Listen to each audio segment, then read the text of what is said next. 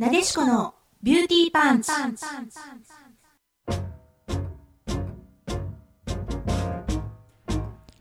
皆さんこんばんは。ここ、インターネットラジオ、レディクロの神戸スタジオからワールドワイドに配信。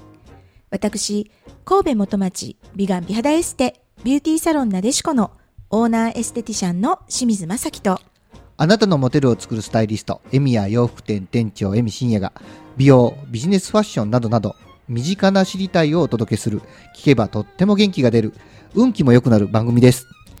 どうぞ最後までお聞きくださいね。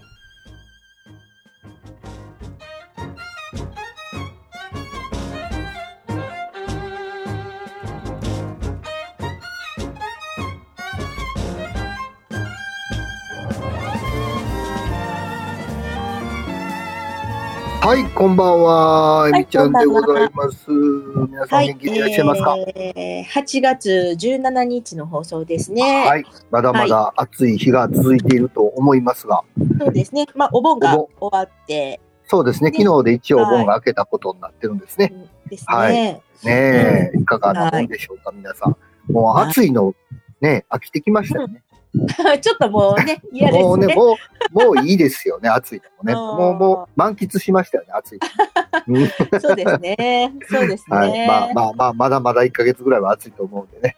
うんはい暑いですよね。残残暑を楽しんでいただけたらと思います。残暑、そうですね。はいもう夏も終わりなのでね、終わりなはずなのでね。はずです。と、今日はね、8月17日は、えっ、と、ん一粒万倍日なんですよね。いい日が多いですね、放送の日は。いいですね。うんはい。で、うん明日がね、転写日なんですね。はいこれ、1年に5、6回しかないんですけど、8月はね、はい前半にも、えっ、とよ、4 4日日にもね、4日には、まあ、転写日と一粒万倍日で、こう、重ね、すごい、まあ、すごい日が。でこれも珍しいんですけど、これ3回、今年は3回しかないんですけどね、まあ、最後だったんですけど、があるので、あーでなるほど転写。日自体がき、貴重な日なんで、なんですけど、まあ、月にね、こう2回あると。なるほど。ね、あるっていう。この8すごい月はいい月じゃないですか。いい月なんですよね。ですよね。うん。はいうん、まあ、はいそのよくね、まあ、転写日しても一粒万倍日、一粒万倍日は1ヶ月にね、何回かあるんですけど、はいあのーこれ勝手に決まって、もちろん勝手に決まってるものじゃなくてね、うんうんうん。あのー一粒万倍日の例えば決め方、うん。ね。なんかルールがあるんですよね。ルールがあるんですよ。ルールがあるんですよ。これね、24節気っていうね、日本のこの暦で言うとね、24つに区切ってる。で、うん大まかには立秋、立春、立秋ね、はい。えー冬至、夏至とかね、えーそういうものがまあ4つに区切って、そっからいろいろね、こう、はいまあ、24 4つのこう区切りがあるんですけども、うんうんうん。えーそういうものからね、実ははい一粒万倍日っていうのは、まあ、決まってるんですよね。なるほど。こう24節気から決まってるんですか？20 24節気の、こう、まあうんそうですね。で、あと、この十二支っていう干支。まあ、はいあの、都市にも干支ってあるんですけども、十二支っはい。てあるんですけど、うんうん日にちにもね、うん十二支っていうものがはい。ありますので、でそこからね、こう決まっていくっていうものなんですね。で、えーはい。転写日もですね、と転写日もこれね、あのーはい。24節気の中の先ほど言いました立春、立秋から、えー立春から立夏とかね、えー立夏から立秋とか、立秋からはい。立冬とかね、立冬から立春までとかね、うん。この日に、えーまあ、犬虎の日、先ほど言ったはい。十二支と十十巻っていうものがあるんですけど、これ60は巻い。になるんですけどね、うん。合わせると。うんうん。で、この木の絵の馬の日とかね、犬、猿の日、で、麹の日っていうね、その区切り区切りで、もうこの日が、あの、まあ、60日に1回の区切りで、しかもこの4つの区切りの、さらにに60日の区切りでやりますから、まあ、年にし、4、まあ、巡り合わせが良ければ6回あるんですけども、まあ、そういう決め方でね、なんか決まってるのがこの一粒万倍とか、転写日とかなんでうん。なるほど。出し、ね出し方がわ分かればね、実は別にカレンダー見なくても、うんうんうんうん。あこの日一粒万倍だなとかっていうのはね、うんうんまあ出せるんですよ数数式で数式でていけるわ式でけですね。できるんですよね。言ったらまあ、ね来年も再来年も見れるっていうのが、もうずーっと先まで分かってることなんですね。そうなんですよ。そうなんるほど。ね。はいまあでもね、うんこう天のこのね、あのいろんなこの木というもの、生まれている木っていうものが、うん。天赦日っていうのは万物を養って、すべてを許す最良の日なんですよ。それが明日18日にななるほどるんですけども、明日ですよ、皆さん。明日ですね。だからうん他の日取りが悪くても一切触りない大吉日っていうことで、なるほど。はい。はいまあ、あの、今仏年なんか滅でもいいわね、けですね。うん、あ、仏滅がね、重なるとね、ちょっと、うん落ちる。あの、エネルギーが下がりますけどね。ああ、なるほど。うんまあ、はい。天赦日はパワフルですけど、一粒万倍日はちょっと仏滅と重なると、まあ、ちょっとちょっと消えるというか、そのパワーがなるほど消えるみたないるほど、ななるほど。感じなんです。力加減、力加減があるわけですね。そうなんですよ。だから。あのーすごいね、今年の8月4日なんですけど、8月4日がね、天赦日があって、一粒万倍日があって、そして大安が重なる、まあ、すごい開運、開運日だったんですけど、この日にね、はいあの、羽生結弦くんとか、ああ、皆あさんの分かってはる方は、そなの、方がそ、ういうところ。まあ、うん。ね、あの、入籍したとか、まあ、こういう結婚の日に選ぶっていうのはすごくね、この日、まあ、すごくいい、いい、いい日だと分かってはる日はそうしはるんですね。もう、うんニコルンも結婚しましたしね。ニコルちゃんもね、可愛らしい、若くして。は。はいい、そして。羽生結弦さん。羽この二人がビ。ッグ、ビッグなニュースが入ってましたね。そうですね。まあでも、はいそうやってね、おめでたいね、ニュースがこう、だからやっぱりそういうものを活用したり、選んではるんですね。選んではるんでしょう思いました。ね。はい。はい。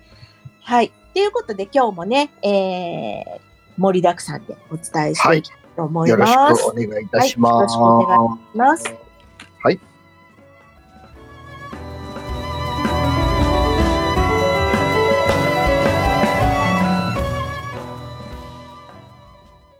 ちょっとちょっと。ここだけの話にしとってな。まさきがお伝えするビューティーパンチな情報。は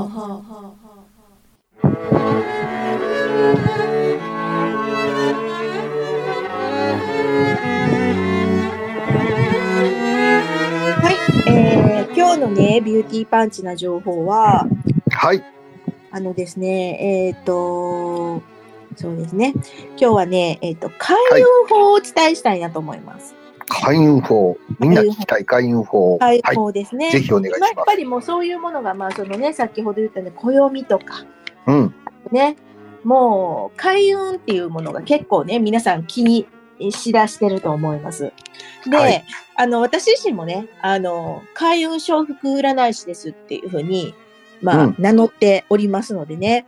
で、はい。えー開運法をお伝えしたいなと思います。で、はい。世の中にはね、うんえー運がないとか、なんかよくね、いいことがあると、いいことが続くと運を使い果たしちゃったとかね、うんいろいろうん言われる方がいらっしゃいますよね。はい。えーそもそもね、運っていうものがあるのかないのか、ね、あると思うんですけど、思われると思うんですけど、思いますよ。はい。うん、私はね、やっぱりあると思います。はい。で、運が良い人とかね、運が悪い人っていうのももちろんいますし、で、うんうん。がまあ、運がこう上がるタイミングとか、うん。運気がこう、なんか上がるタイミングとか、うんこう運を味方につけている人とか、運に見放された人っていうのも、うんうん。私はいらっしゃると思うんですね。で、まず、まあ、まあ、皆さんどっちがいいですかっていうと、それはね、やっぱり運がいいのがいいでしょうし、うん。あの、運を味方にしたいと思います。はいおそ。らく大半での方ね。できたらそうですね。できればね。で、うんまずまあ運をこう味方につけたり運を上げるっていうことっていうのははい。はい。うーんこれ毎日のこう小さな積み重ねだと思うんですね。はい。これは私が、えっと、やっぱり3万人ぐらいの方を鑑定してて、い、ろんな方の、まあ、人生をこうね見させていただく、うんうんことでなんとなく感じました。あと、うん。まあ、そういう運に全く、運というものに、自分の運というものに全く無関心な方なのか、すごくやっぱり関心のある方なのか、どっちかっていうと、やっぱりうん運に関心がある方の方が、うん。あの、開運っていうのはうんできると思うんですね。ですよだからね。多分そう思います。そうですよ。だから、やっぱり意識っていうものうん。と、まあ、日々の積み重ねっていうものと、あと、うん。知るっていうことっていうのが、開運のね、まあ、大大前提になるのかなと思います。なるほど。はい。で、えーいろんな知恵っていうものが、まあ、いろんな先人たちがね、そういう開運法であるとか、まあ、そういうものを、こう、ひ人類のね、こう、営みの中に、まあ、見出してきていると思うんですけど、その中でね、え先ほど、あの、オープニングでもお伝えした、やっぱり暦っていうものも、まあ、一つだったと思います。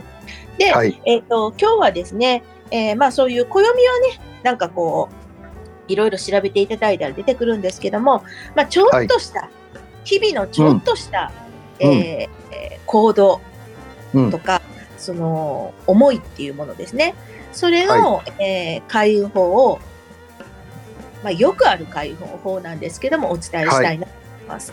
はい。はい。お願いしま。ますずですね、えー一つ目なんですけども、これはね、絶対、あのーやった方がいいなと思います。私も、あのー8月4日がね、こう、まあ、大開運日だったっていうのと、はいえー8月8日がね、まあ、大きな、こう、ライオンズゲートがこう、マックスに開くタイミングで、立秋っていうのがありますので、はい。えっ、と、ちょっとね、それを意識して、自分自身もやりましたけども、一つ目はですね、えーうんうんまずやはり、部屋や身の回りのうん。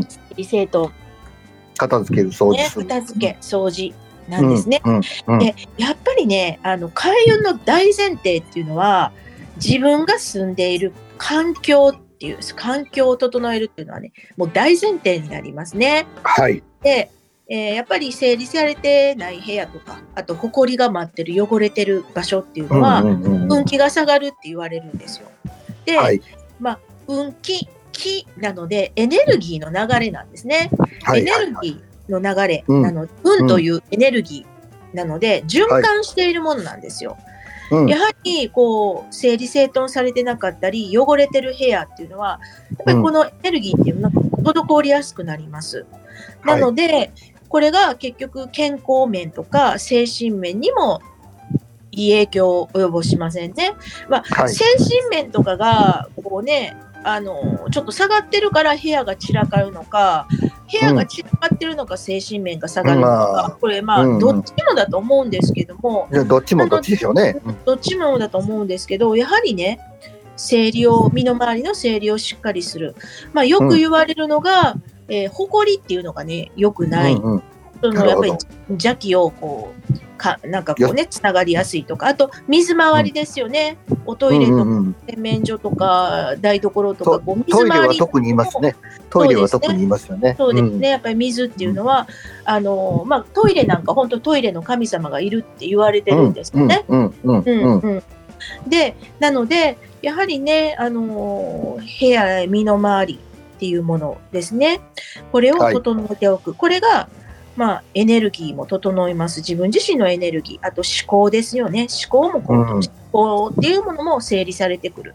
っていうことなので、これは風水的にもよく言われますのでね、空間っていうものを、もちろん、まあ、住まわれるところ、あと、まあ、はいお仕事してる場所なんかもね、整えるっていうのは、えーこれ、そうですね開運の大前提になるかなと思います。僕らもね、仕事場に長い時間いるんでね、やっぱり仕事場って大事ですよね、そういう意味では。整理整ね。頓っていう。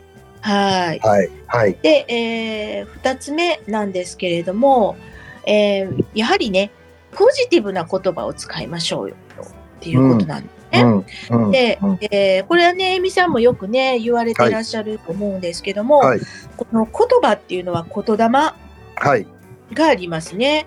ありますね。えー言霊っていうのは、言葉にね、そういう波動、うん。うん。そういう不思議な波動というか、そういうものが、えー宿ってると。うん。そうですね。魂が宿ってますね。魂が言葉にはねはい。うんはい。なので、えーあとね、潜在意識とか、ねはいこの、うん、目にはこう、私たち普段意識してないけども、その思考の中の大きな領域を潜在意識と言います。はい。で言うと、えー思考に影響を与えてるんですね。うんなので、やっぱりネガティブな発言とか、こう悪いね、言葉を使っちゃうと、うん。現つでもマイナスなことっていうのを引き寄せてしまそううんでですすね。ね。うんうんで、えー逆にね、こう、前向きな言葉とか、うんえーいい波動の言葉ですね。やっぱり、ありがとうとか、ううんんまあ、自分が耳で聞いてても、こう、心地いい言葉っていうのは波動がいいって言われてます。まあ、そういうような言葉を使って、そして口角を上げましょうっていうことなんですね。なるほど。はい。うん。素晴らしい。これすごくね、やっぱり大事だと思います。でね、はい。うんなかなかね、あの、言霊大事ですよって言ってても、うん癖で使ってる言葉いる、あるんですよ。日い常的に。やーこれね。うん。な、何かというと、うん。あーしんどっっていう言葉だかね。ああ、しんどいわとかね。あうん。とね、なんか難しいっていう言葉もね、うん。なんかあったらね、自分の知らないこととか、わからないこととか、それ難しいよね。これね、波動うんなんかね、人生って難しいよね。あー人間関係って難しいよね。恋愛って難しいよね。子育てって難しいよねって。これね、波動下がるんですね。結構でも言っちゃってるんです。結構言っちゃってるんですよ。うんうんうん。明らかに悪い言葉っていうのはね、皆さん使わないようにするんだけど、この微妙な、で、これね、うん心の声なんだと思うんだけど、意地張るつもりはなくても、うんね、素直な言葉なんだけど、あんまり使わない方がいいんですね。これうん癖なので、なんか自分が、なんかできてないこととか、不安なことを難しいって片付けちゃってるっていうところもあると思うんですけど、ありますありねます。気をつけてる方がいいなと思うんですね。うん。うん。三つ目なんですけども、はいえーこれはですね、やっぱりね、えー自分の周囲、あと、やっぱり根本的には自分っていうことなんですけど、自分や周囲を大切にするっていうことですね。うん。あのなかなかねまあ、やってるつもりでも、なんか、まあ、家族とか身内になればなるほど、まあ、うんかあまりうんうんありますから、意識してね、なんかわざとらしく大切にするってことはできないかもしれませんけれどそもう、そう。どこまでっていうのもあるしね、またね。どこまでっていうのもあるんですけども、まあ、まず自分のことを大事に愛しましょう。自分のことを大切にしましょう。そこめっちゃ大事やと思います。そこが大事なんですね。多分それができてないと、周囲っていうのも、あそうなの、んですよできないんですよね。余裕がね、やっぱりなくなってしまいますの特で。に、特に日本人はね、自分を大事に苦手なので。そうなんですよ。はい。そこ大事にしたいと思いますね。えーセルフラブっていうのは大事だと思います。はいうん。で、え4つ目なんですけども、これも関係するんですけどね、やっぱり感謝の気持ちですよ。感謝の気持ち。これね、はいなかなかね、感謝の気持ちって難しいなと思うんですね。そうそうそでも日々ね、例えば本当にこうご飯が食べれることであったりとか、う。うん、うん。えーがまあ、お仕事が、ね、自分のやるお仕事があったりとか、あとね、友達や家族がいることであるとか、まあ、健康でね、過ごせること、こういう、まあ、日常生活の瞬間瞬間の、なんかこう、当たり前のことを、うん。もう一回ね、これ当たり前なんだけど、やっぱり当たり前ではないとなんですよね。うん。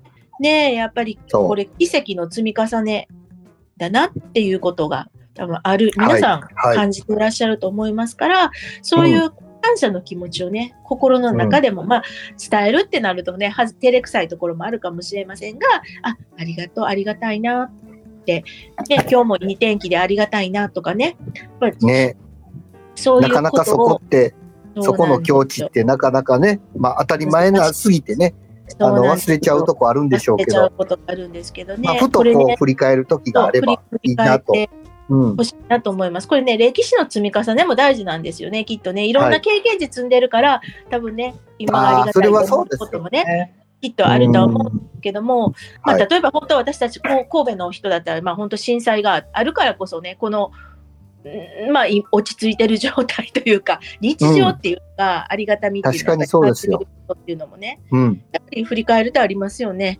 ありますあります。うんねはい。神戸の人は特別そういう感じはありますね。神戸の人とか東北の人とかね。ねやっぱりもう。一回ちょっと死生観を味わってるので、そういう意味では多かれ少なかったね。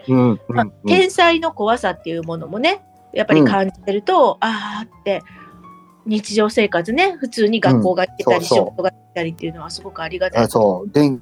電気があるとかあね、ることとか水があね。るとかいや、ね。本当そうですよね。だからもう、あの、沖縄の人がね、で、電気が止まったとか、あるのか、うんうんうんタコ入れ大変やろうなとか、もういろんなことを思いますもんね。うん。しかも夏ですからね、夏です。天気止まると大変ですよ。そうですいろいよ。ろ。んそうですよね。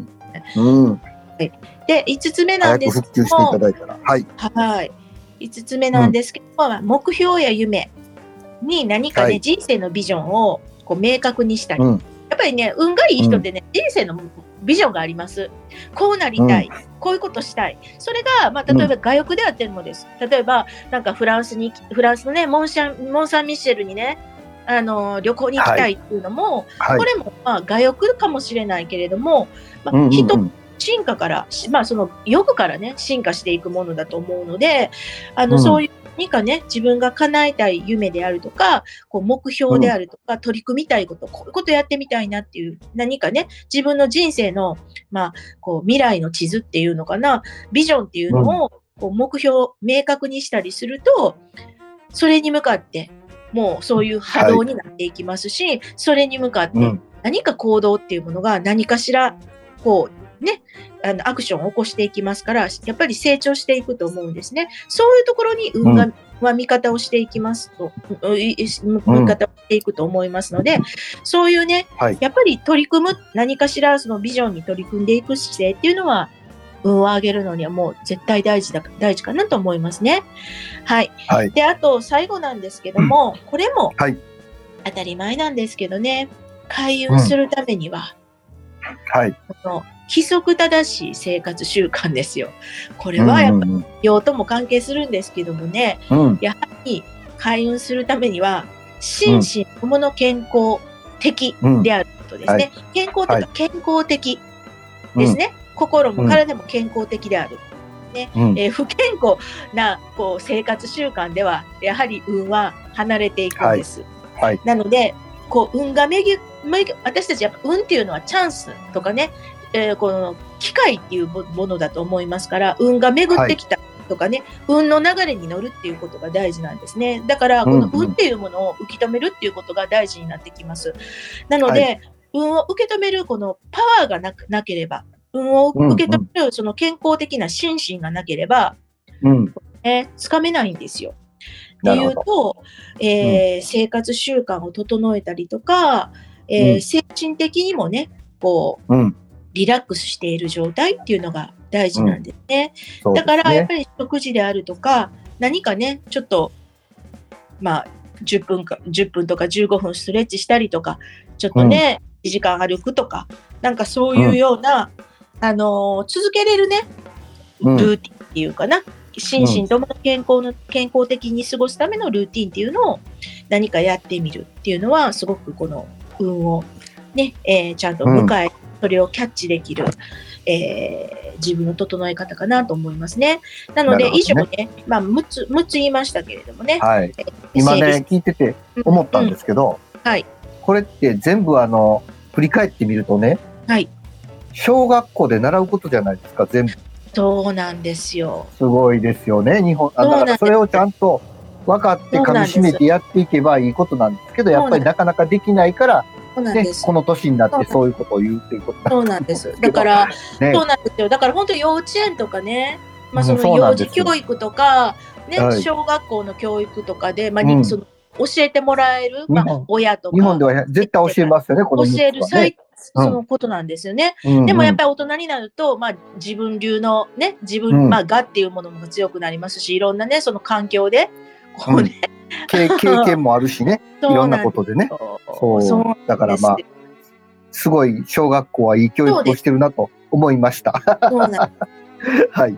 そうなんですよ。だから、まあ本当にね、ちっちゃい頃のこのね、そういうものに立ち返るっていうのが一番いいのかな。そういうことですよね。うんはいうんはいはい、ありがとうごとざいうますいことで。、開運を、開運を、運気上げていきましょう。そう、皆さんで上げていきましょう。はーい。深夜のしゃべくりセブンセブンセブンセブンセブン